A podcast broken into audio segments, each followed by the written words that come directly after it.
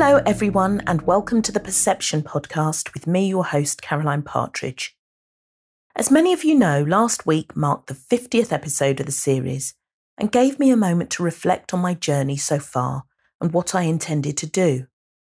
I feel incredibly proud to have been able to bring a vision to fruition, to use my voice and provide a platform for investigation and discussion.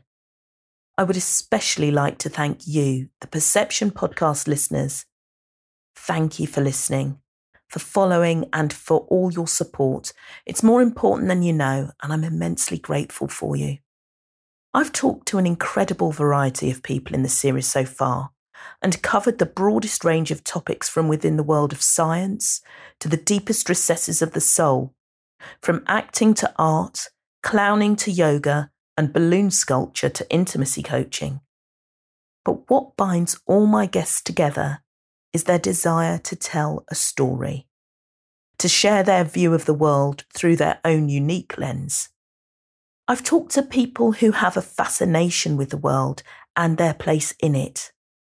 I thank all of my guests from the bottom of my heart for taking the time to talk about their lives and work and especially those who have courageously and honestly shared their stories of personal human revolution and the perception shifts that they experienced, which helped them to understand that there is something more out there for them than what they were originally told by others.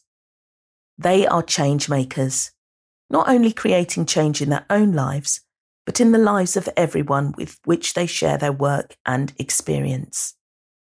They demonstrate the power of autonomy and are creators of their own new realities, as we can all be.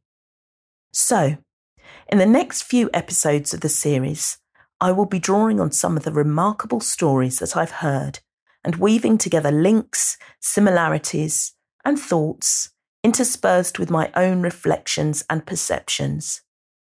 Please continue to join me as I revisit these stories through a very different lens.